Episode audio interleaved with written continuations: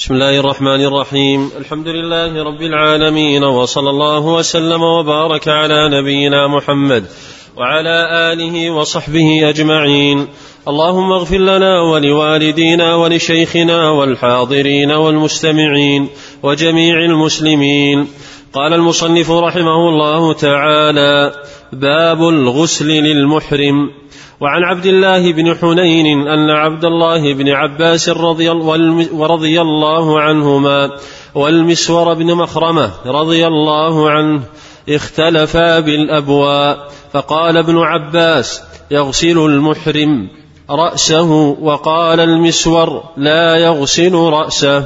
قال فأرسلني ابن عباس إلى أبي أيوب رضي إلى أبي أيوب الأنصاري رضي الله عنه فوجدته يغتسل بين القرنين وهو مستتر بثوب فسلمت عليه فقال من هذا؟ فقلت أنا عبد الله بن خنين. أرسلني إليك ابن عباس يسألك كيف كان رسول الله صلى الله عليه وسلم يغسل رأسه وهو محرم فوضع أبو أيوب يده على الثوب فطأطأه حتى بدا لي رأسه.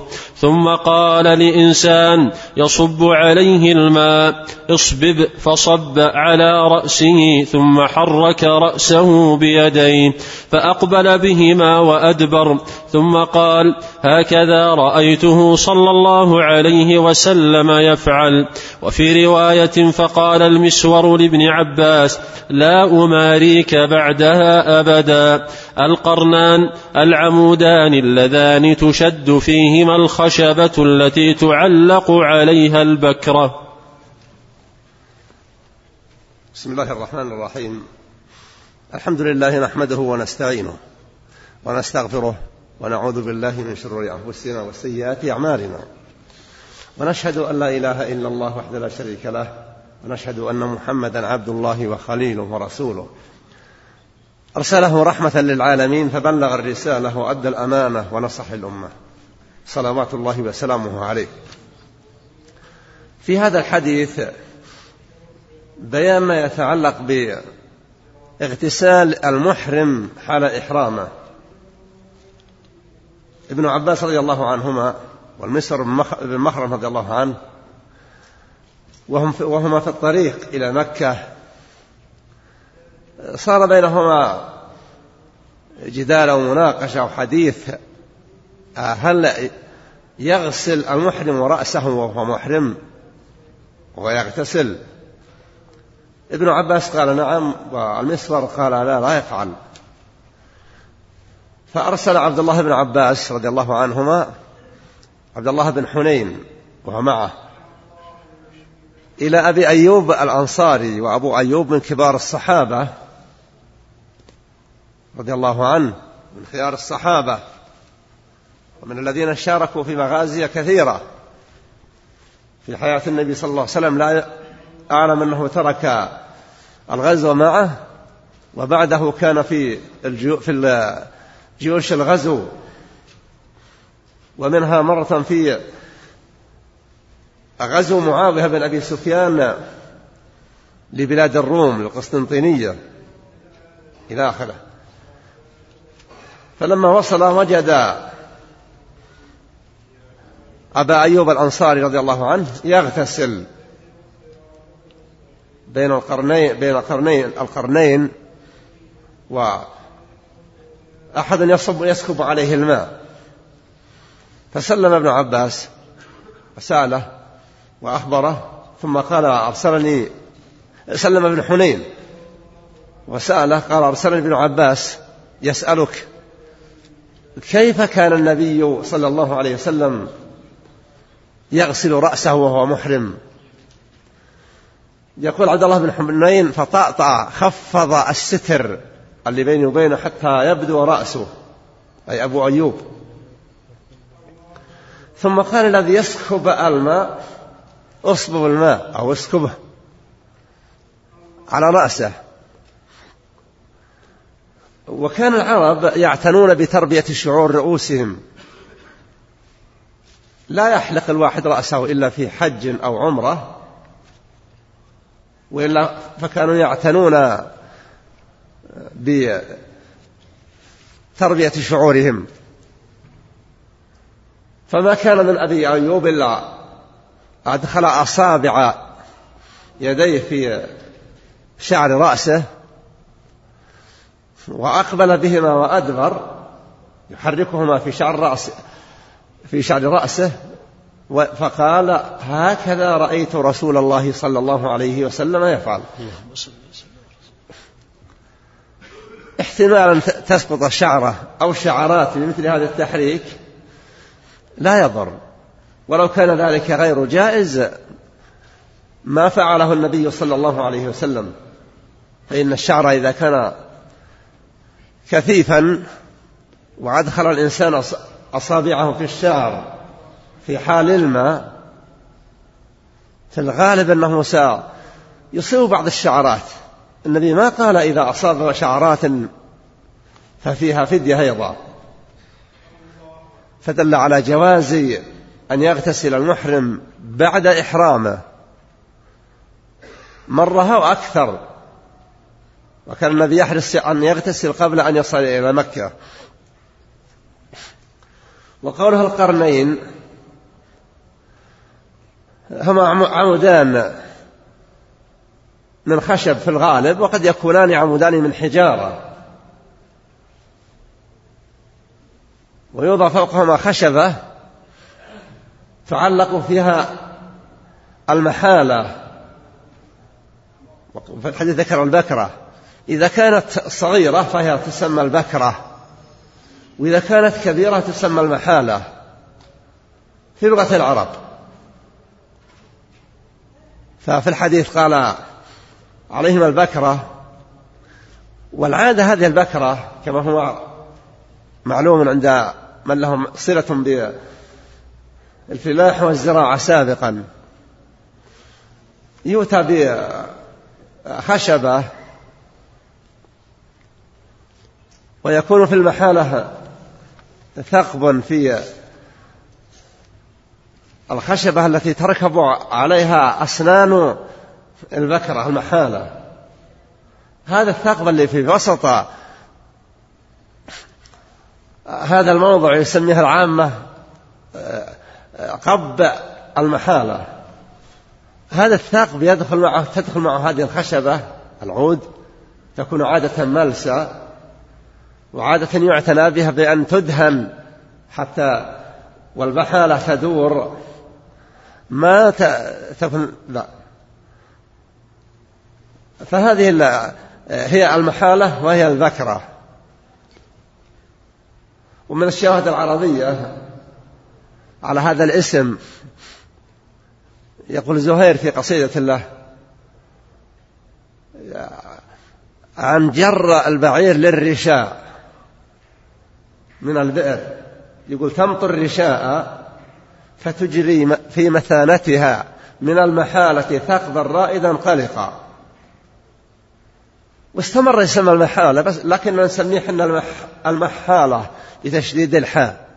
وهو عند العرب من المحالة كأنها تحيل الغرب أو تحيل الرشاء من جهة إلى جهة صاعدا ونازلا. أحبت أبين القرنين أنها ليست وإنما هي أعمدة تارة يكون على البئر أربعة قرون. وتارة يكون قرنان كبيران من الأحجار ويكون قرنان أيضا من الخشب. حتى توضع المحالة على هذه الأخشاب وما يسمى المحور الذي تدور عليه المحالة وهو اسمه باللغة العامية المحور وهو في اللغة العربية كذلك. على الخشبتين وهي تدور في وسطه وأعلاه يكون أرفع من أسفله الذي يكون هو على أعمدة البئر. حتى يسهل في ذلك الوقت ما يعانيه الفلاحون من الاستقاء. والله المستعان. أحسن الله عليك قال المسور لابن عباس لا أماريك بعدها أبدا. لما نقل عبد الله بن حنين خبر أبي أيوب الأنصاري رضي الله عنهم جميعا إلى إلى ابن عباس والمسور. فعلم المسور أن ابن عباس أضبط منه لهذا الفن للعلم. فقال لا أماريك أبد. أي لا أجادلك في مسألة علمية. ابن عباس رضي الله عنهما النبي دعا له قال اللهم فقهه في الدين. وعلمه التأويل يعني علمه تأويل القرآن الكريم. وكانوا يسمونه في آخر عهده الحبر أو ترجمان القرآن. وكان من صفته أنه لحوح في السؤال رضي الله عنه. أعطاه الله رغبة في تحصيل العلم. وأعطاه الله لسانا سؤولا وأعطاه الله قلبا أيضا عقولا. ولهذا كان يعد من أبرز الصحابة في عهده علما. وكان أيضا يحرص على معرفة ما عند العرب والعرب لهجاتهم مختلفة. كان يقول في معنى الحمد لله فاطر السماوات والأرض. يقول ما كنت أعلم المراد بفاطر السماوات حتى سمعت أعرابيا يقول عن بئر أنا الذي فطرتها. أي أنا الذي بدعت تلك البئر أنا الذي أوجدتها. والله المستعان. أحسن الله إليك. قال المصنف رحمه الله تعالى باب فسخ الحج إلى العمرة. عن جابر بن عبد الله رضي الله عنه قال أهل النبي صلى الله عليه وسلم وأصحابه بالحج وليس مع أحد منهم هدي غير النبي صلى الله عليه وسلم وطلحة وقدم علي رضي الله عنه من اليمن فقال أهللت بما أهل به النبي صلى الله عليه وسلم فأمر النبي صلى الله عليه وسلم أصحابه أن يجعلوها عمرة فيطوفوا ثم يقصروا ويحلوا إلا من كان معه الهدي. فقالوا ننطلق إلى منى وذكر أحدنا يقطر وذكر أحدنا يقطر. فبلغ ذلك النبي صلى الله عليه وسلم فقال لو استقبلت من أمري ما استدبرت ما أهديت. ولولا أن معي الهدي لأحللت. وحاضت عائشة رضي الله عنها فنك فنك فنسكت المناسك. فنسكت المناسك كلها غير أنها لم تطف بالبيت فلما طهرت وطافت بالبيت قالت يا رسول الله ينطلقون بحج وعمرة وأنطلق بحج فأمر عبد فأمر عبد الرحمن بن أبي بكر رضي الله عنهما أن يخرج معها إلى التنعيم فاعتمرت بعد الحج.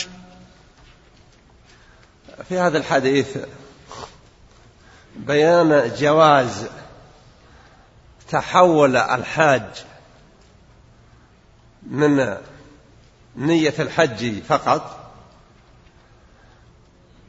إلى نية العمرة حتى ولو أثناء الطواف أو أثناء السعي. فإن النبي صلى الله عليه وسلم لما خرج من المدينة عامة الصحابة يقصدون الحج لأنه كما ذكرت لكم أكثر من مرة أن العرب ما كانوا يألفون أن يعتمر أحد في أيام في أيام الحج. بل يشددون في ذلك ويقولون إن الاعتمار في أشهر الحج من أفجر الفجور.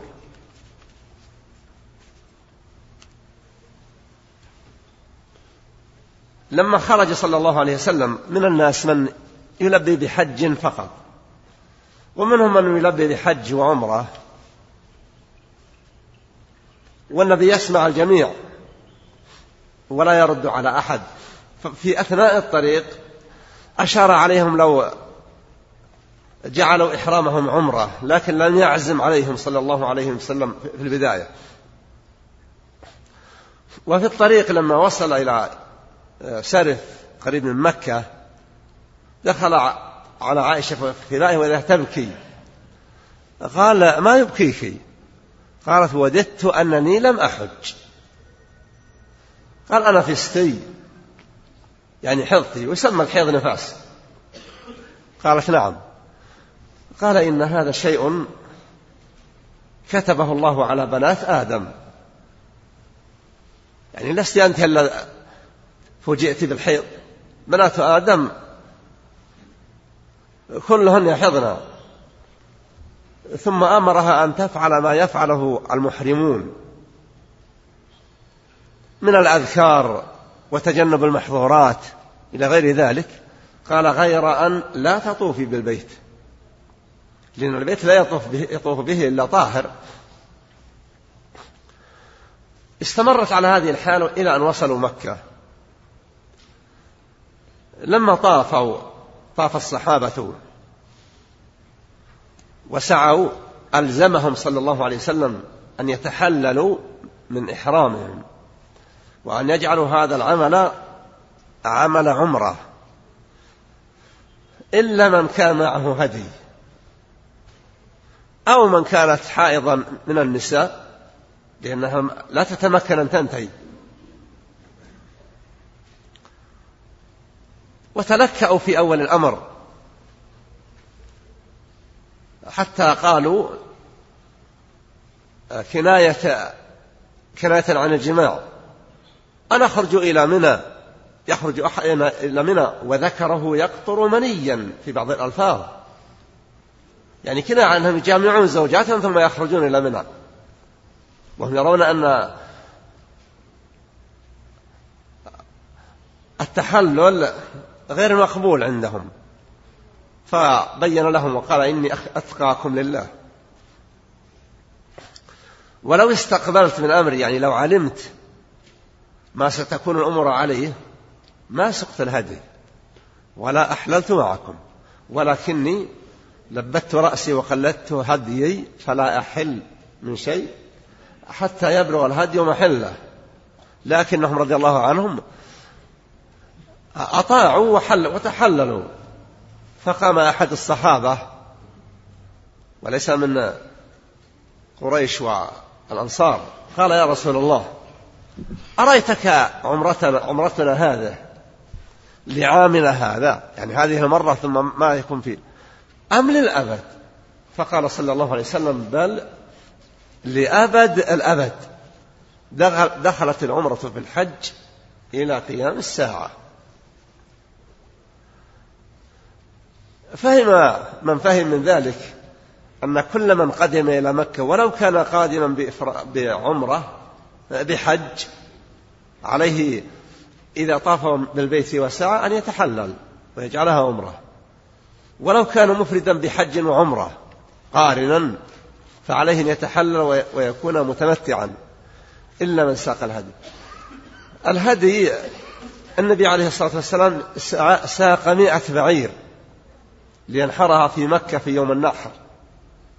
وممن ساق هديا الزبير بن العوام. وطلحة وقلة من الصحابة. وعامة الصحابة لم يسوقوا هدي لأن الأمر ليس بالسهل عندهم. حالهما المالية محدودة رضي الله عنهم وأرضاهم. علي بن أبي طالب قدم من اليمن. لأنه كان مرسلا من النبي صلى الله عليه وسلم لليمن لبيان الدعوة وقضاء وإمرة فأحرم رضي الله عنه لأنه لا يدري بماذا أحرم الرسول فقال اللهم إني أحرم بإحرام النبي صلى الله عليه وسلم. أخبر النبي بذلك فقال له النبي صلى الله عليه وسلم هل معك هدي قال لا. ثم أشركه النبي في هديه جعله شريكا معه. وقال له لا تحلل أو لا تحل حتى يبلغ الهدي محله. هذا أشركه النبي صلى الله عليه وسلم. قدم أبو موسى الأشعري أيضا من اليمن. يعني كلاهما كان في اليمن. وأحرم بإحرام كإحرام رسول الله صلى الله عليه وسلم. فجاء إلى النبي صلى الله عليه وسلم فسأله النبي بما أحرمت يا أبا موسى؟ قال أحرمت بإحرام كإحرام رسول الله صلى الله عليه وسلم. قال معك هدي قال لا. قال يعني إذا طفت بالسعي تحلل من عمرتك. طاف والساعة وذهب إلى امرأة من قومه ومشطت رأسه رضي الله عنه. ولا شك أن هذه المرأة يعني من ذوي رحمة من اللواتي هو محرم لهن من قومه. وفي هذه القضيتين وهما متشابهتان والجواب مختلف. كل ذلك تشريع من النبي صلى الله عليه وسلم. يعني الشخص اللي يأتي محرم بإحرام فلان وفلان معه هدي مسوق إن أعطاه من الهدي الذي معه صار حكمه حكم ذاك ولا يتحلل وإن لم يعطه صار حكمه حكم أبي موسى الأشعري رضي الله عنه. انتهى الناس من الحج. عائشة رضي الله عنها لم تطهر من حيضها إلا بعد ما خرجت من مكة يمكن في أيام منى أو في عرفات.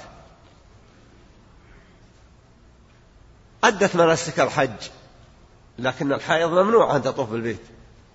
طهرت أدت بقية المناسك. وطافت طواف الإفاضة وسعت سعي الحج. ثم قالت للنبي صلى الله عليه وسلم في يوم الرحيل يوم النفر يرجع صواحبي تعني النساء من أمهات المؤمنين وغيرهم وفي لفظ يرجع الناس بحج وعمرة وأنا لا أرجع إلا بحج. أخبرها النبي صلى الله عليه وسلم أن طوافها بالبيت وسعيها بين الصفا والمروة يكفي عن حجها وعمرتها فلم تطب نفسها بذلك. وفي ذلك حكمة أرادها الله. فأمر النبي صلى الله عليه وسلم أخاها عبد الرحمن رضي الله عنه أن يستردفها معه على راحلته ويذهب بها إلى التنعيم لتخرج من حدود مكة. ثم ترجع محرمة فرجعت محرمة وقرأت وأدت عمرتها. في هذا العمل دليل الجواز حصول مثل هذا الشيء. ولا يقال إذا فعله الإنسان أنه منكر. وإن كان عدم فعله أفضل لأنه لو كان عدم فعله لو كان فعله أفضل من تركه لأرشد النبي صلى الله عليه وسلم كل من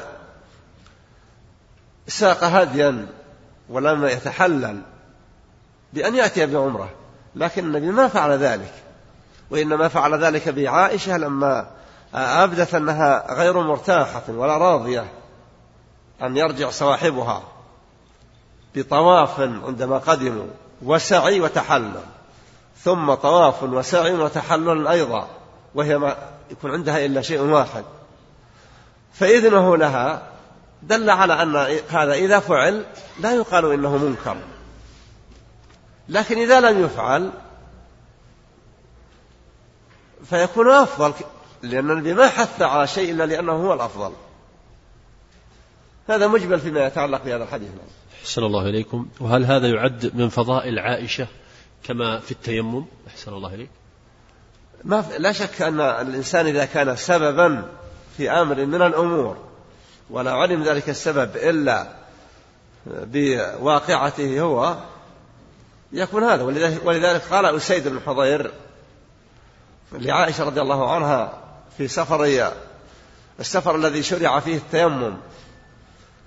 لما شرع قال ما هذه بأول بركاتكم يا آل أبي بكر؟ نعم. أحسن الله إليكم. وعن جابر رضي الله عنه قال قدمنا مع رسول الله صلى الله عليه وسلم ونحن نقول لبيك بالحج فأمرنا رسول الله صلى الله عليه وسلم فجعلناها عمرة. هذا الحديث تأكيد لما مضى. أن أكثر الناس الوافدين مع النبي صلى الله عليه وسلم كانوا يقولون لبيك حجة. لأنه الشيء الذي يعرفونه قبل بعثة محمد صلى الله عليه وسلم وقبل إسلامهم وأنهم إنما كانوا يحجون وما كانوا يعتمرون في هذا الزمن. وإنما الذي يقول لبيك عمرة وحجة من الصحابة بسبب ما علموا لكن أكثر الناس ما علموا هذا التفصيل. إلا بما حصل في تلك الحجة. ولذلك كما قال جابر رضي الله عنه إن النبي أمرهم أن نجعلها عمرة. وحديث جابر رضي الله عنه في المناسك يكاد أن يكون أطول حديث في أحكام المناسك. رواه مسلم في صحيحه مطولا. والشيخ ناصر الدين الألباني رحمة الله عليه ألف كتابا سماه حجة النبي صلى الله عليه وسلم كما رواها جابر. ونقل حديث مسلم وأضاف إليه الزيادات التي رويت من طريق جابر عن تلك السفرة في الحج تكملة لحديث جابر حتى يكون في الحديث جل ما حصل ونقله جابر لأن الإنسان قد ينقل الشيء في تارة وينقل أقل منه في أخرى وينقل بعضه في موضع آخر. فشيخ ناصر الدين الألباني رحمه الله جمع هذا الشيء في كتاب سماه حجة النبي كما رواها جابر رضي الله عنه. وهو رحمة الله عليه من العلماء البارزين في في الحديث. إلا أن فيها غلطة في حجة النبي. ليس في الحج وإنما في البدع التي موجودة في السابق. كان في السابق الحجاج يوقدون نيران. كانت توقد في تبوك إذا وصل أهل الشام تبوك. ثم إذا وصل المدينة أوقدوا فيها نار. هذه البدع كانت موجودة قبل الدولة السعودية. لكن الشيخ رحمة الله عليه كان ينبغي له لما ذكرها أن يذكر أن هذه البدع أبطلتها الحكومة السعودية. هو لا مانع أن يذكر وجود مثل هذه البدع وأنها كانت موجودة لكن كان عليه رحمة الله عليه أنه لما ذكرها أن يقول إن الحكومة السعودية أبطلت هذه العادات وهذه البدع. لأنه في مجيئه هو رحمة الله عليه. للحجاز وجاء للمدينة ودرس فيها في الجامعة الإسلامية. قطعا يعرف أن, أن هذه البدع لا وجود لها. وإنما ذكرها الذين كتبوا عن طرق الحج. بعض حجاج المصريين وبعض الحجاج الذين من الأتراك من العلماء علماء اللغة والتاريخ فذكروا هذه البدع التي في الطريق. فنقله إياها عن أظن الباجوري وغيره. كان عليه لما أنه وجد أنها أزيلت ومنعت أن يذكر أن السعودية منعتها حتى يبين أن لصاحب الفضل فضلا في هذا المجال. ولكنه بشر كغيره من البشر رحمة الله عليه. أحسن فيما عمل وهذه ذا كان ما له من السيئات إلا هذه في حول الله مغمورة في الحسنات الكثيرة له رحمة الله عليه. أحسن الله إليك. وعن عبد الله بن عباس رضي الله عنهما قال قدم رسول الله صلى الله عليه وسلم وأصحابه صبيحة رابعة فأمرهم أن يجعلوها عمرة. فقال يا فقال يا رسول الله أي الحل؟ قال الحل كله. هذا تأكيد لما ذكرت وما ذكر في هذه الأحاديث. وتأكيد بالنسبة للحجه النبي كما رواه جابر. الطبعة الأولى التي طبعها الشيخ ناصر رحمة الله عليه. قبل عام 76 و300 ألف ليست فيها سرد هذه البدع والسكوت عنها. ولكنه لما أضاف إليه إضافات فيما بعد في الطبعة يمكن الثالثة أو الرابعة أو الخامسة نقل هذه البدع وسكت عن إماتتها هذا الحديث يؤكد فيما يتعلق بمن حج ولا هدي معه مسوق وهو كما تعرفون الهدي المتحدث عنه هو الهدي الذي يساق من الحل يجلب من الحل لينحر يوم النحر وهو غير هدي التمتع والقران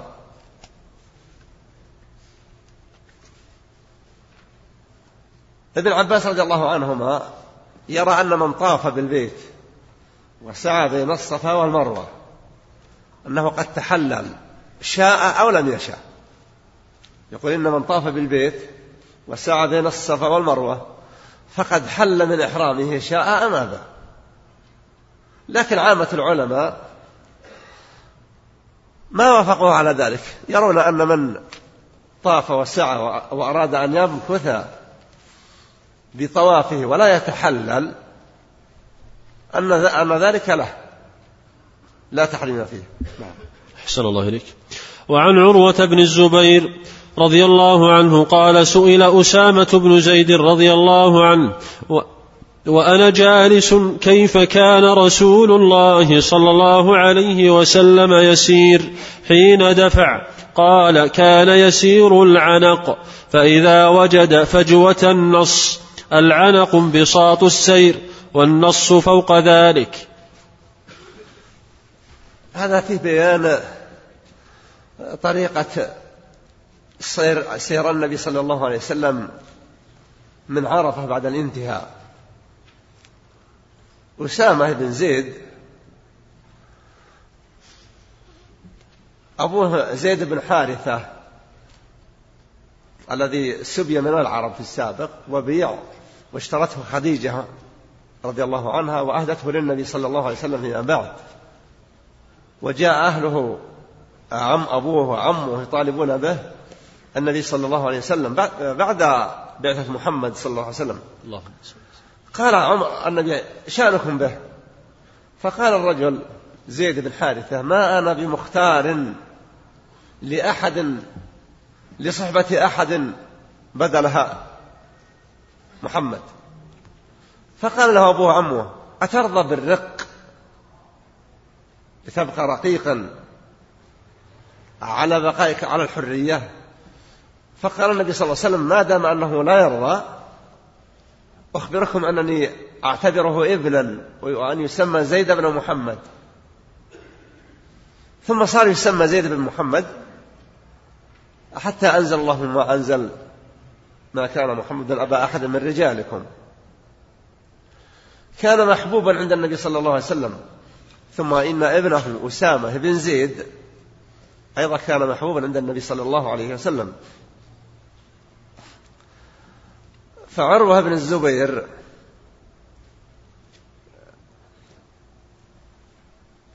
لم يدرك النبي عليه الصلاة والسلام. فسأل أسامة بن زيد. كيف كان النبي يسير في رحلته برجوعه من عرفات؟ قال كان يسير العنق. والعنق هو عجلة في السير لكن ليس بالجمحة. فإذا وجد فجوة نص والنص أشأ أكثر سرعة من العنق. يعني النبي كان يمشي برفق والعنق وكأنه والله أعلم يسمى العنق لأن الراحلة ولها زمام. راكبها إذا ما أراد أن تسرع شدة فيرتفع العنق إلى أعلى. لكن إذا وجد فجوة فراغا أسرع. نعم. أحسن الله إليك. وعن عبد الله بن عمرو رضي الله عنه أن رسول الله صلى الله عليه وسلم وقف في حجة الوداع فجعلوا يسألونه فقال رجل لم أشعر فحلقت قبل أن أذبح قال اذبح ولا حرج وجاء آخر فقال لم أشعر فنحرت قبل أن أرمي قال ارم ولا حرج فما سئل يومئذ عن شيء قدم ولا أخر إلا قال افعل ولا حرج. هذا السؤال عن أعمال يوم العيد. الناس إذا قدموا من مزدلفة إلى منى يقدمون لعزيمتهم أن يتحللوا ويعرفون أن رمي الجمار والحلق من أسباب التحلل. فالنبي عليه أفضل الصلاة والتسليم يأتيه السائل ويقول لم أشعر يعني ما ما تذكرت ما يلزم من الترتيب لأن أفضل الأمور في الترتيب أعمال يوم النحر.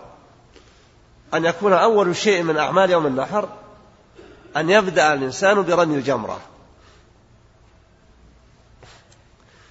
ثم إذا رمى الجمرة نحر هديه ثم حلق ثم ذهب إلى البيت ليطوف. من فعل ثلاث عملين من ثلاثة الثلاثة الأعمال التي يتم بها التحلل هي رمي الجمرة والنحر والطواف. من فعل اثنين من هذه الثلاثة حصل على التحلل الأول. التحلل الأول يبيح للمتحلل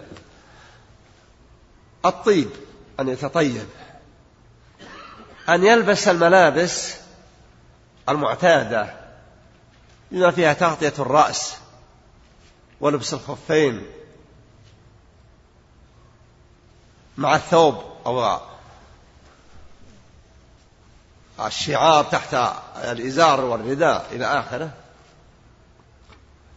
ويبيح تقليم الأظفار. وقص الشعر الذي يقص غير الرأس. وإذا فعل ثلاثة الثلاثة كلها التي هي الرمي والنحر والطواف بالبيت طواف الإفاضة. هذا يحصل على التحلل الكامل.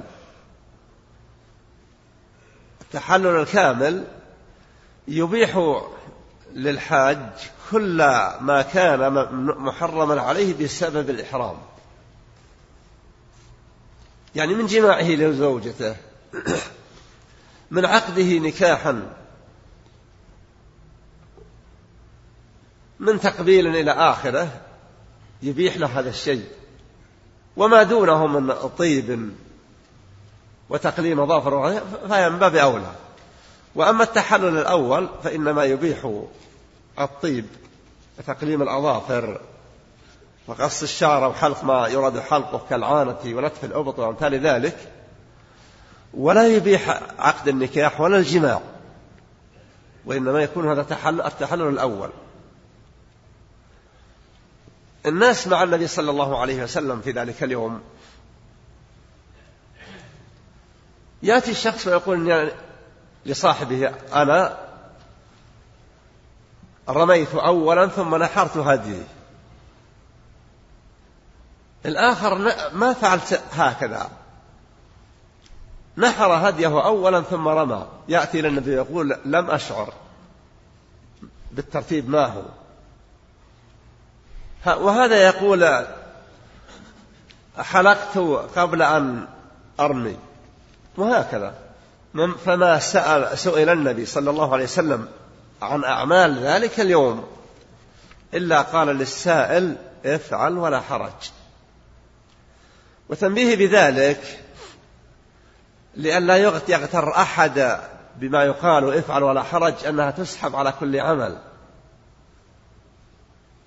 هي إنما كانت في يوم العيد. يوم النحر. هذه الأسئلة التي وجهت إلى النبي صلى الله عليه وسلم. ورد فيها حديث وليس بالدرجة العالية. أن أحدا قال لم أشعر فسعيت قبل أن أطوف. لكن ليس العمل على هذا لأن النبي لا يعلم. أنه جاء إلى مكة لحج لعمرة إلا وطاف قبل أن يسعى. والصحابة لا يعلم أن صحابيا آه، سعى قبل أن يطوف. فدل على أن الترتيب مطلوب أن يكون السعي بعد طواف لا أن يكون السعي قبل الطواف. وهذه المشكلة توجد عندما تأتي النساء وتأكل الواحدة حائض لا تطوف. فالذي يريد أن يفتيها بمثل هذه الفتوى يقول لتسعى وإذا طهرت تطوف. فيقال إنه لم يحصل سعي عند أحد من الصحابة رضي الله عنهم إلا بعد طواف. أراد بعض أهل العلم المتقدمين أن يعتذر عن هذا المعنى ويقول إن قول الصحابي هذا السؤال سعيت قبل أن أطوف.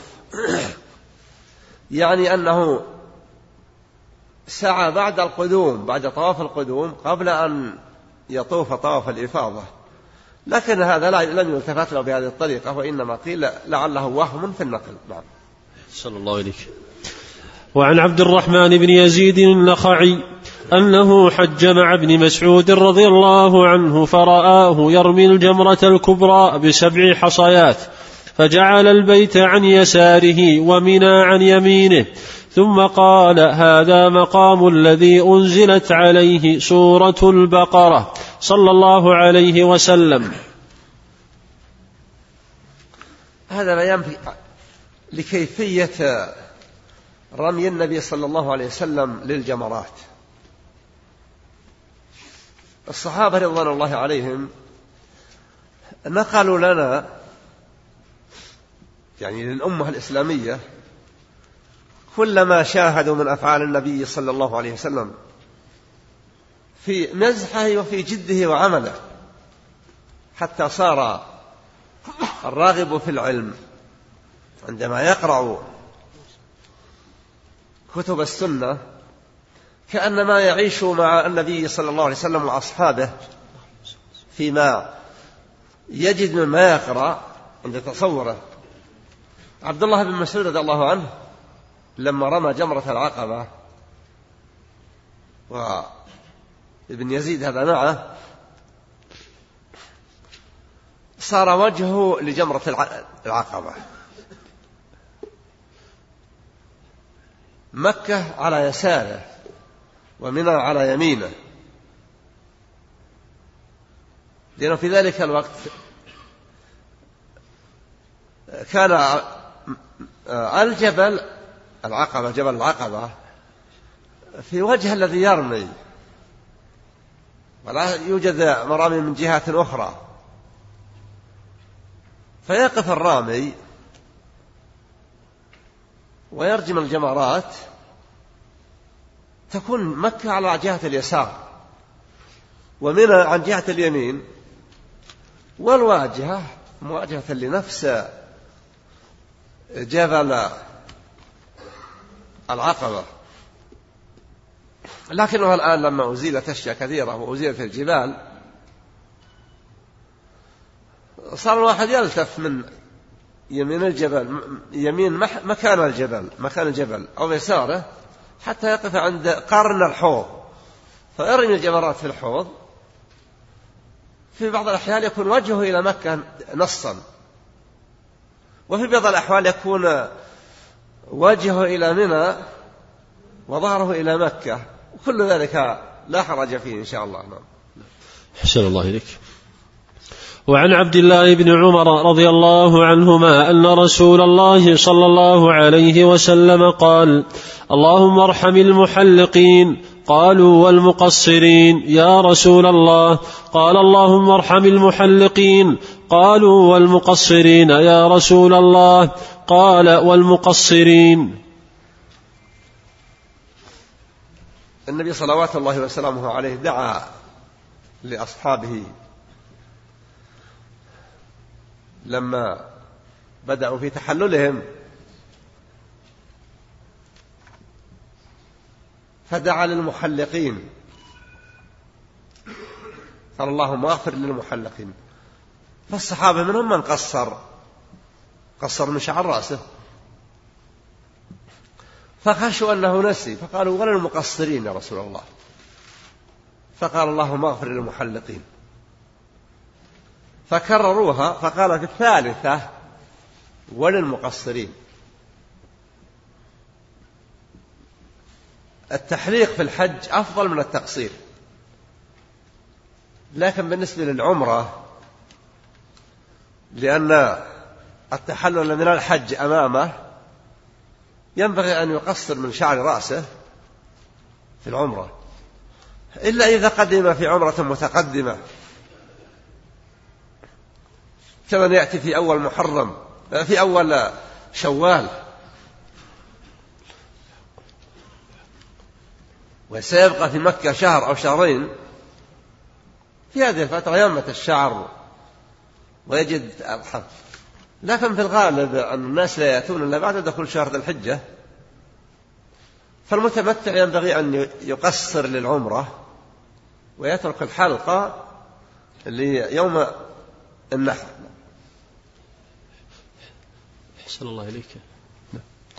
وعن عائشة رضي الله عنها قالت حججنا مع النبي صلى الله عليه وسلم فأفضنا يوم النحر فحاضت صفية رضي الله عنها فأراد النبي صلى الله عليه وسلم منها ما يريد الرجل من أهله. فقلت يا رسول الله إنها حائض. قال أحابس تناهي قالوا يا رسول الله إنها قد أفاضت يوم النحر. قال اخرجوا. وفي لفظ قال النبي صلى الله عليه وسلم عقرا حلقا أفاضت يوم النحر. قيل نعم. قال فانفروا. هذه الصورة الشأن بالله حجاج. أن يحرصوا على أن يحبسوا أنفسهم إذا كان معهم حيض لم يفضن لم يطفن طواف الإفاضة. لأن طواف الإفاضة لا ينبغي أن يكون من حائط بل تنتظر حتى تطهر. النبي صلى الله عليه وسلم لما أراد من صفية ما يراد الرجل من المرأة قيل إنها حائض. فقال عليه أفضل الصلاة والتسليم عقرة حلقة. هذه ألفاظ لا يراد معناها. يعني عقرة عقرها الله. حلقة يعني يدعو عليها بحلق رأسها. والرأس لا يحلق إلا في المصيبة. أحابستنا هي. فقيل إنها أفاضت يوم النحر. قال فلتنفر إذن. الحائض بمثل هذا الحديث وحديث ابن عباس خفف عنها الوداع.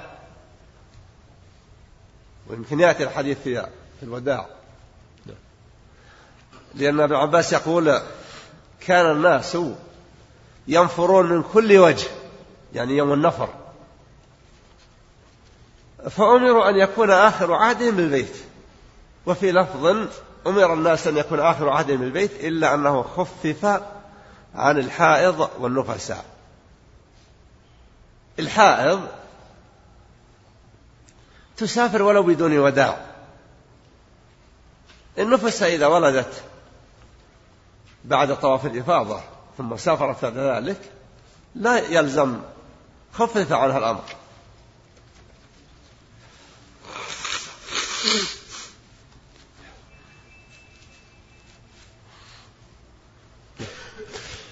وعن عبد الله بن عباس رضي الله عنهما قال أمر الناس أن يكون آخر عهدهم بالبيت إلا أنه خفف على المرأة الحائض. كان الناس في السابق قبل هذه قبل حجة الوداع من أنهى حجه انصرف لأي جهة لا يلزم شيء. انتهاء الحج بماذا؟ برمي آخر الجمرات. انتهاء الحج برمي آخر الجمرات. والجمرات حسب السنة لا ترمى إلا بعد الزوال. فكان الناس إذا رموا الجمرات المتعجلون إذا رموا الجمرات في اليوم الثاني عشر انصرفوا من أي جهة؟ أهل الجبال ينصرفون إلى الجبال؟ أهل التهامة والجنوب من مكة ينصرفون إلى تهامة والجنوب؟ أهل نجد وأهل العراق وأهل الشمال. هكذا يقول ابن عباس كان الناس ينفرون من كل وجه فأمروا أن يكون آخر عهدهم بالبيت. أمر النبي صلى الله عليه وسلم كل حاج وافد إلى مكة للحج أن عليه بعد انتهاء حجه أن لا يسافر إلا بعد أن يوادع البيت. ما عدا الحائض والنفساء. والنبي لم يبين جزاء المنصرف قبل بدون وداع. لكن الصحابة يفتون أن من انصرف نفر بدون ما بدون أن يوادع أن عليه فدية وهي ذبح ذبيحة لفقراء مكة. إذا عدم المال إذا كان فقيرا لا يملك أن يشتري ذبيحة هذا يتحول إلى البدل. والبديل في هذه الحالة الصيام عشرة أيام كصيام هدي التمتع والقران. في بعض الناس يفتي بخلاف ذلك رغم أن الصحابة كانوا يفتون بذلك هذا ينبغي أن لا يلتفت إلى فتوى من يفتي بأنه لا بأس. لا يلزم من ترك الوداع وسافر لا يلزمه فدية. ينبغي أن لا يلتفت لقول من يقول هذا. لأن الصحابة أعلم ممن جاء بعدهم أعلم بمراد رسول الله صلى الله عليه وسلم. وأعلم بما شرعه الله جل وعلا. وما يقررونه في مسائل العلم. فهو أولى بأن يؤخذ به من قول من يقول خلاف ما يقولون. كما أنه أيضا ينبغي لطالب العلم أن يستحيي أن يجد فتوى للصحابة ولا يعرف أمرا يمنعها عن النبي صلى الله عليه وسلم أو عن عن صحابة آخرين ثم يتركها هو لفهمه هو. أحسن الله إليك. وعن عبد الله بن عمر رضي الله عنهما قال استأذن العباس بن عبد المطلب رضي الله عنه رسول الله صلى الله عليه وسلم أن يبيت بمكة ليالي منى من أجل سقايته فأذن له. المبيت في ليلة الحادي عشر من ذي الحجة وليلة الثاني عشر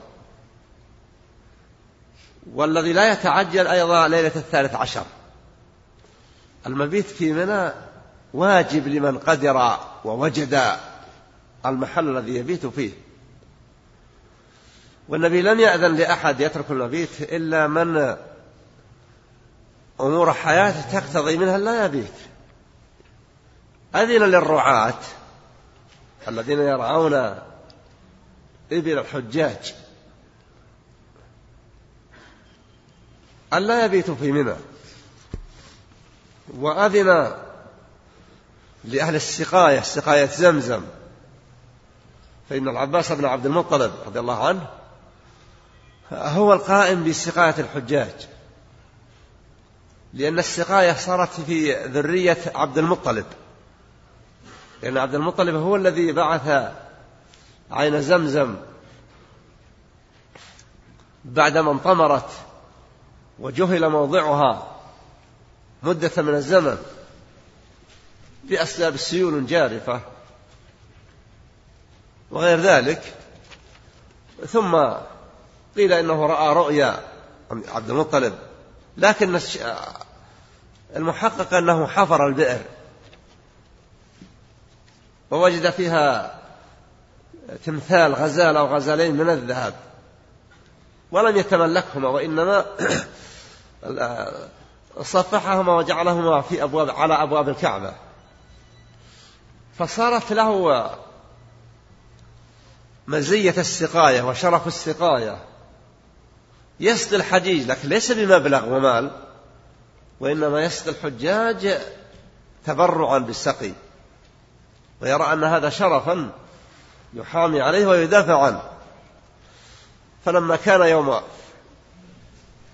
النحر استأذن العباس بن عبد المطلب النبي صلى الله عليه وسلم أن يأذن له بترك المبيت من أجل سقايته يريد أن يشرف على سقاية الحجاج.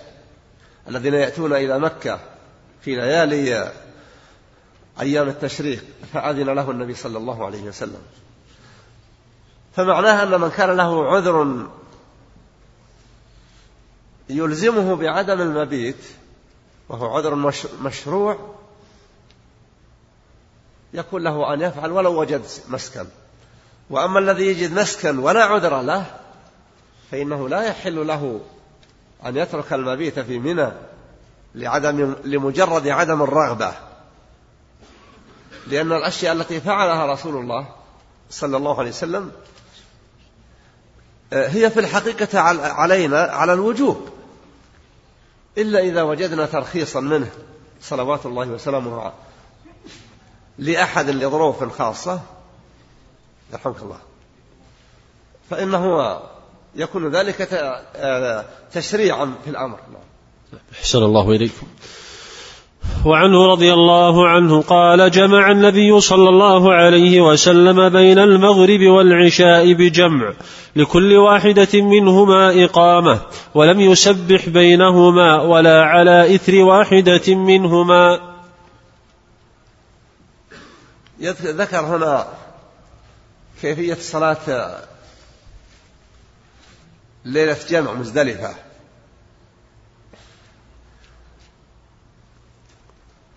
ذكر أن النبي صلى الله عليه وسلم جمع بين الصلاتين.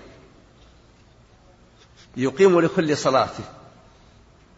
أذن المؤذن أذانا واحدا فأقيم لصلاة المغرب. وبعد صلاة المغرب أقيم لصلاة العشاء. فصلى النبي عليه الصلاة والسلام بالناس.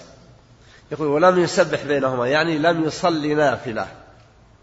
فإنهم يطلقون التسبيح أو السبحة على النافلة التي تصلى بين الصلاتين أو بعد الصلاة.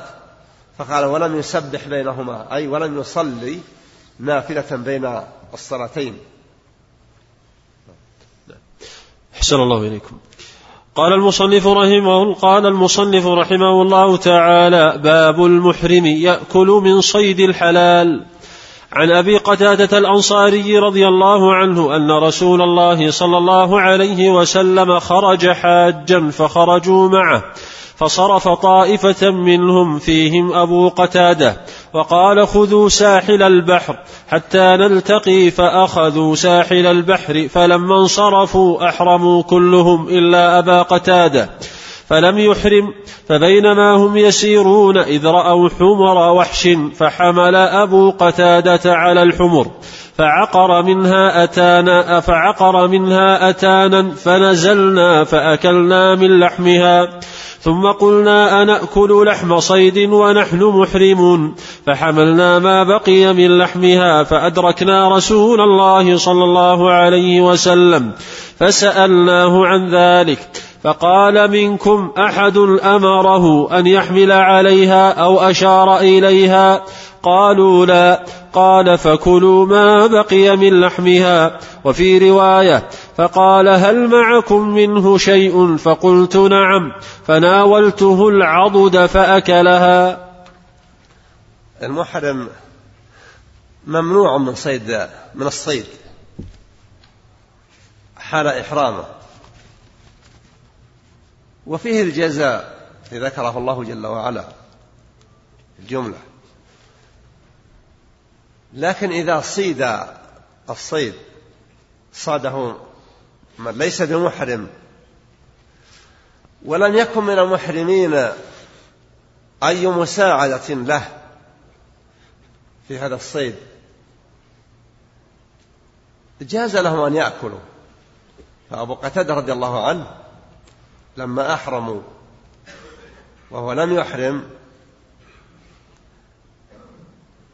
رأوا قطيعا من حمر الوحش. فصاروا يتضاحكون فيما بينهم ولا يدري ما السبب. فالتفت وإذا بالحمر. قال لهم ناولوني الرمح فأبوا أن يناولوه. رفضوا أن يناولوه الرمح. فنزل وأخذ الرمح وركب فرسه ولاحق بالعانة العانة مجموعة الحمر. فطعن حمارا منها عتانا أنثى من الحمير حمر الوحش. ثم جاء بها فأكلوا ثم تحرجوا. قالوا كيف نأكل ونحن محرمون؟ وحملوا بقية ما معهم ورجعوا إلى رسول الله صلى الله عليه وسلم. لما رجعوا فسألهم هل منكم أحد أعانه؟ قالوا لا. قال هل أحد أشار إليه؟ ونبهه لهذا الصيد. قالوا لا. قال كلوا. وفي لفظ قال هل بقي معكم شيء؟ قالوا نعم. قال أعطوني يريد أن يطيب خواطرهم عندما أكل. حسن الله إليكم. آخر حديث في كتاب الحج. عن الصعب بن جثامة الليثي رضي الله عنه أنه أهدى النبي صلى الله عليه وسلم حمارا وحشيا وهو بالأبواء أو بودان. مشدد. بن جثامة. أحسن الله إليك. جثامة أو جثامة؟ أو جثامة. أحسن الله إليك. وعن الصعب بن جثامة الليثي رضي الله عنه أنه أهدى إلى النبي صلى الله عليه وسلم حمارا وحشيا وهو بالأبواء أو بودان فرده عليه فلما رأى ما في وجهه قال إنا لم نرده لم نرده عليك إلا أنا حرم وفي لفظ لمسلم وفي لفظ لمسلم رجل حمار وفي لفظ شق حمار وفي لفظ عجز حمار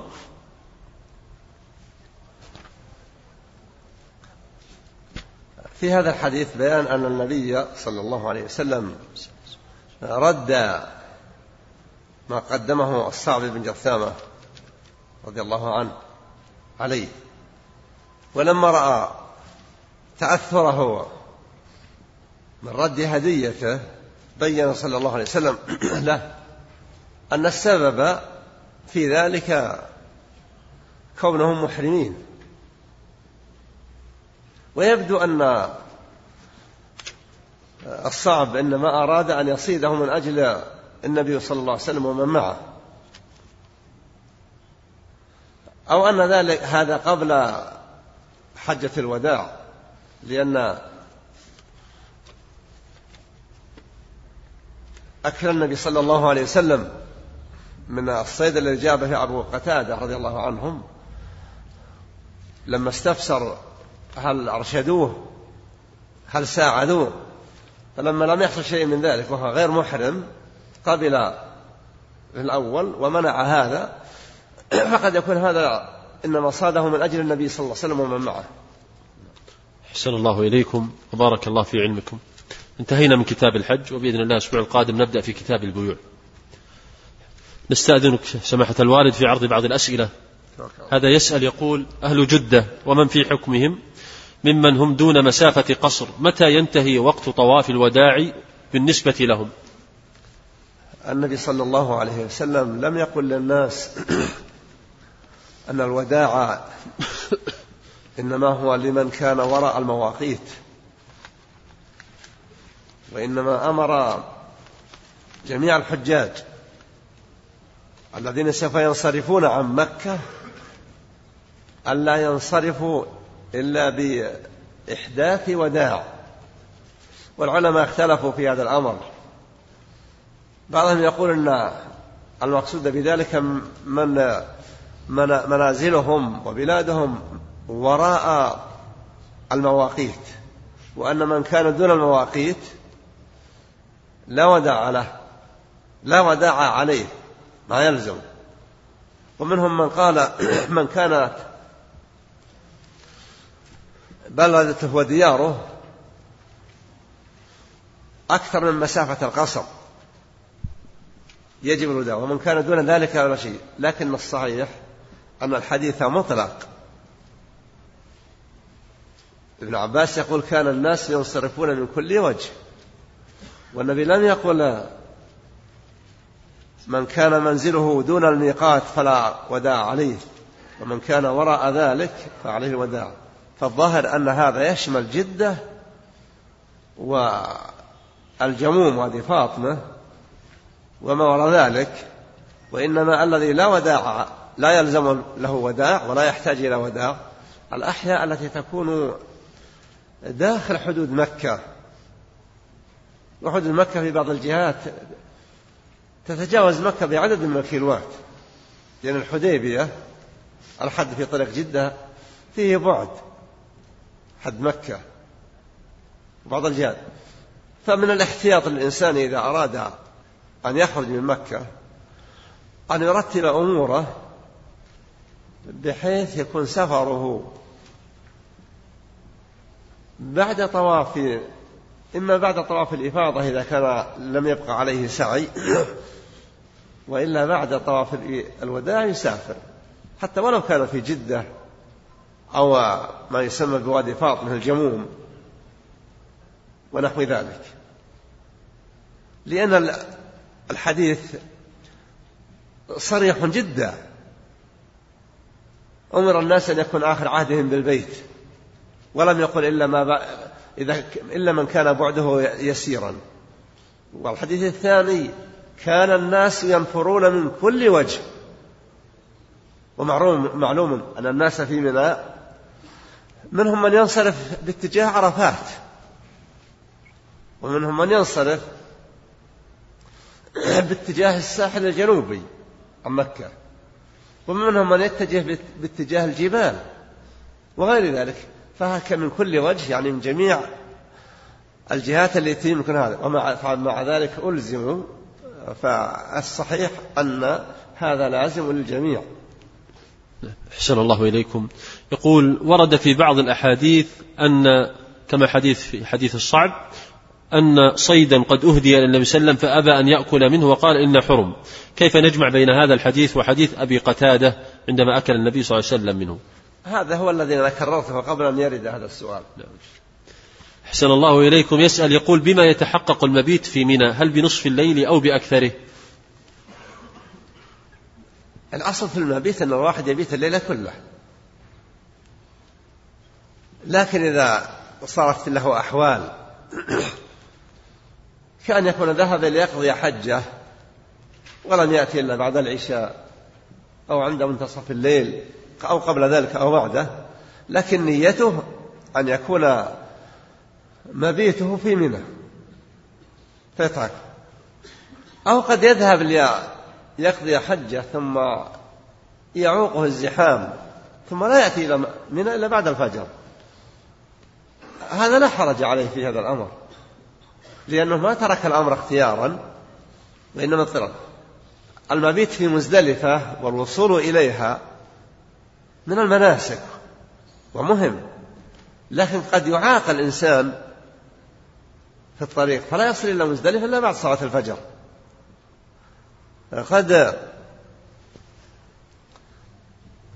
يتأثر مجيئه بتعطل وسيلة نقله. قد يضيع في الطريق فيسلك شعبا لا يؤدي به إلى مزدلفة. فلا يقال إن تركك إن تركك المبيت عجزا عن تحصيله كتركك المبيت قصدا بدون أي سبب. القادر على أن يأتي من مزدلفه لو تركها متعمدا مع القدرة يكون قد أخل ويتوجه عليه ذبح هدي جزع وإذا صد عنها ولم يأتي إلا بعد انتهائها يكون لا شيء. النبي صلى الله عليه وسلم لما انتهى وصلى الفجر في مزدلفة جاء إليه عروة بن مضرس الطائي من جبل طي منطقة حائل وقال إنني يا رسول الله جئتك من جبل من طي. أتعبت نفسي وأكللت راحلتي. وما تركت حبلا إلا وقفت عليه. فهل لي من حج؟ فقال صلى الله عليه وسلم من صلى صلاتنا هذه يعني صلاة الفجر في مزدلفة.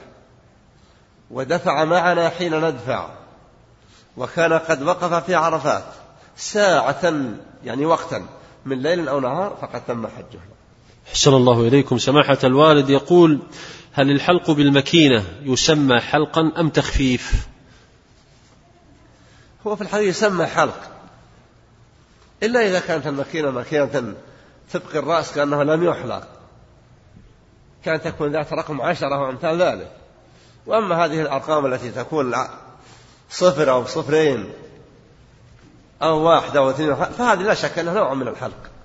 أحسن الله إليكم. يقول ذكرتم أحسن الله إليكم أن التحلل الأول يكون باثنين من ثلاثة وهي الرمي أو والنحر والطواف. فهل النحر يدخل معها أم لا؟ أم الرمي والحلق والطواف؟ لا هو الرمي والحلق والطواف. ولكن هذا ليس التحلل الأول هذا التحلل الكامل.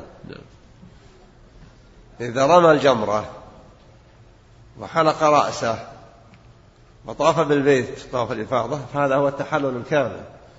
لكن لو أن إنسانا انصرف من مزدلفة إلى البيت فطاف بالبيت وسعى ثم حلق عند البيت فهو الآن حصل على التحلل الأول. إذا جاء إلى منى ورمى الجمرة حصل على التحلل الكامل أحسن الله إليكم. يقول ما حكم الرمي قبل الزوال؟ أحسن الله إليكم. النبي عليه أفضل الصلاة والتسليم رمى يوم العيد بعد طلوع الشمس. ولما صرف بعض النساء آخر الليل وكان ممن أرسل مع النساء عبد الله عبد الله بن عباس. يقول ابن عباس فجعل النبي يضرب أفخا يلطح أفخاذنا. يدللهم ويقول أي أبيني تصغر يا بني. لا ترموا حتى تطلع الشمس. لكن النساء رمت آخر الليل. وكانت أم سلمة عندها يوم العيد يوم يومها. فرمت وذهبت وطافت بالبيت قبل صلاة الفجر. بالنسبة ليوم العيد أفضل رمي هو بعد طلوع الشمس. ضحى أي وقت وآخر النهار جائز لكن أول النهار هو الأفضل. وفي بقية أيام التشريق في الحادي عشر والثاني عشر والثالث عشر. لم ينقل أن النبي رمى قبل الزوال ولم ينقل أن أحدا من الصحابة رمى قبل الزوال والمشرع هو محمد صلى الله عليه وسلم. والجرأة بأن يقال للناس ارموا قبل الزوال هذا نوع من التشريع. والعلماء ليس لهم أن يشرعوا وإنما لهم أن يبينوا ما يرون تبيينه مما شرعه رسول الله صلى الله عليه وسلم. جاء رجل إلى عبد الله بن عمر رضي الله عنهما وقال متى أرمي فقال له ارمي إذا رمى أمراؤك يقصد أمراء الحج. وكان الناس يجعلون أمير أميرا على الحج. الخلفاء يكلفونه. أميرا للحج. فألح على ابن عباس ابن عمر أن يعلمه يبين له كيف أرمي متى أرمي. الأمراء ما كانوا يرمون قبل الزوال وإنما يؤخرون قليلا. فابن عمر قال إيه، إيه، لا تنفرد عن أمير الحج بشيء. فلما ألح قال كنا نتحين الزوال على عهد رسول الله صلى الله عليه وسلم. يعني لا يرون جواز الرمي قبل الزوال. المفتي الذي يريد أن يفتي الناس لا ينصب من نفسه مشرعا للناس. وإنما إذا سئل عن عمل عمل إذا وجد أن التسهيل هو الأنسب ويقول لا هذا أمر مضى وإن شاء الله لا شيء عليك. أو يبين له شيء لكن أن يقول للناس ارموا ضحى لا شيء عليكم. والنبي لم يحفظ عنه بتاتا أنه رمى ضحى. والصحابة لم يروى عن أحد منهم أنه أمر بالرمي ضحى. لا شك أن هذا ينبغي أن يقال إنه لا يجوز للشخص أن يفتي بهذا الأسلوب. لكن إذا وقع الإنسان ورمى ضحى وسئل فات الأوان ماذا يفعل؟ يجتهد طالب العلم ويبين له.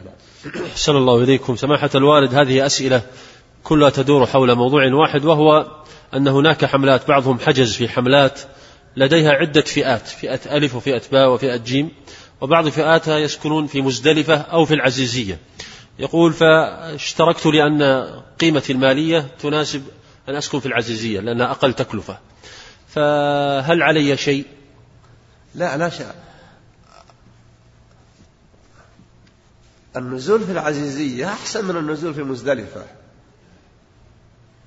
مزدلفة المبيت فيها في الحادي عشر والثاني عشر والثالث عشر ليس فيها مزية ولا فضيلة. الفضيلة والمزية إنما هي للمبيت في منى. وما دام أن المبيت في منى غير مقدور عليه فالإنسان لا يبيت في مزدلفة بل يذهب يبيت في العزيزية أو في الششة أو في جهة العدل. أي موقع يبيت فيه ما دام تعذر عليها أن يبيت في منى فقد يكون أحسن من المبيت في مزدلفة. أحسن الله إليكم. ويسألون هل يلزمهم أن يأتوا جزء من الليل ويجلسوا في منى؟ لا لا يأتون للجلوس. ما دام لا سكن لهم في منى فلا داعي إلى النبي. كان بإمكانه أن يقول العباس بن عبد المطلب إذا جاء آخر الليل السحر تأتي نصف ساعة وت... وت... ويكفي. لكن من له عذر يعذر به؟ أو كان عاجزا عن تأمين سكن الله في منى فلا حرج عليه. أحسن الله إليكم سماحة الوالد. نستأذنك في عرض أسئلة بعض الإخوة في الإنترنت. هذا سائل يقول نحن نحبك في الله ونحن من أبها وضواحيها ولك منا خالص الدعاء. سماحة الوالد نحن من الجنوب ونريد توكيل رجل مقيم بمكة لأداء الحج عن متوفى لنا متمتعا. فمن أين يحرم؟ وهل عليه وداع؟ هذا الحاج الذي في هذا الشخص اللي في مكة تريدون أن تنيبوه ليحج عن شخص متوفى؟ لا حرج في ذلك. هو لا شك أن الأجر على قدر المشقة. لكن إذا وجدت ما تيسر لكم إلا من في مكة وعد المناسك كما ينبغي فلا بأس بذلك. ولم يبقى وداع. ليس الوداع جزءا من أعمال الحج ولكن الوداع متعلق بمن قدم إلى مكة بالحج. عليه ألا يسافر منها بعد الحج إلا بوداع. وأما من قدم إلى مكة وحج وأراد أن يستقر فيها لا وداع عليه. أو حج إنسان عن آخر وهو في مكة لا وداع عليه. حسن الله إليكم. يقول أخوكم من ليبيا أبو نصير. يحب الشيخ في الله.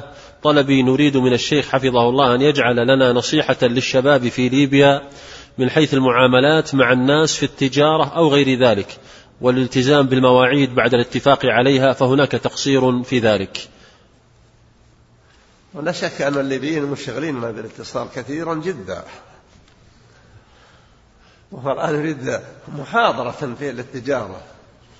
نصيحتي لكم في التجارة أن تصدقوا وأن يكون البائع والمشتري ملتزمين في الصدق. فإن النبي أخبر صلى الله عليه وسلم عن البيعين أنهما إذا صدقا وبينا بورك لهما في بيعهما. وإذا كتما محقت بركة بيعهما.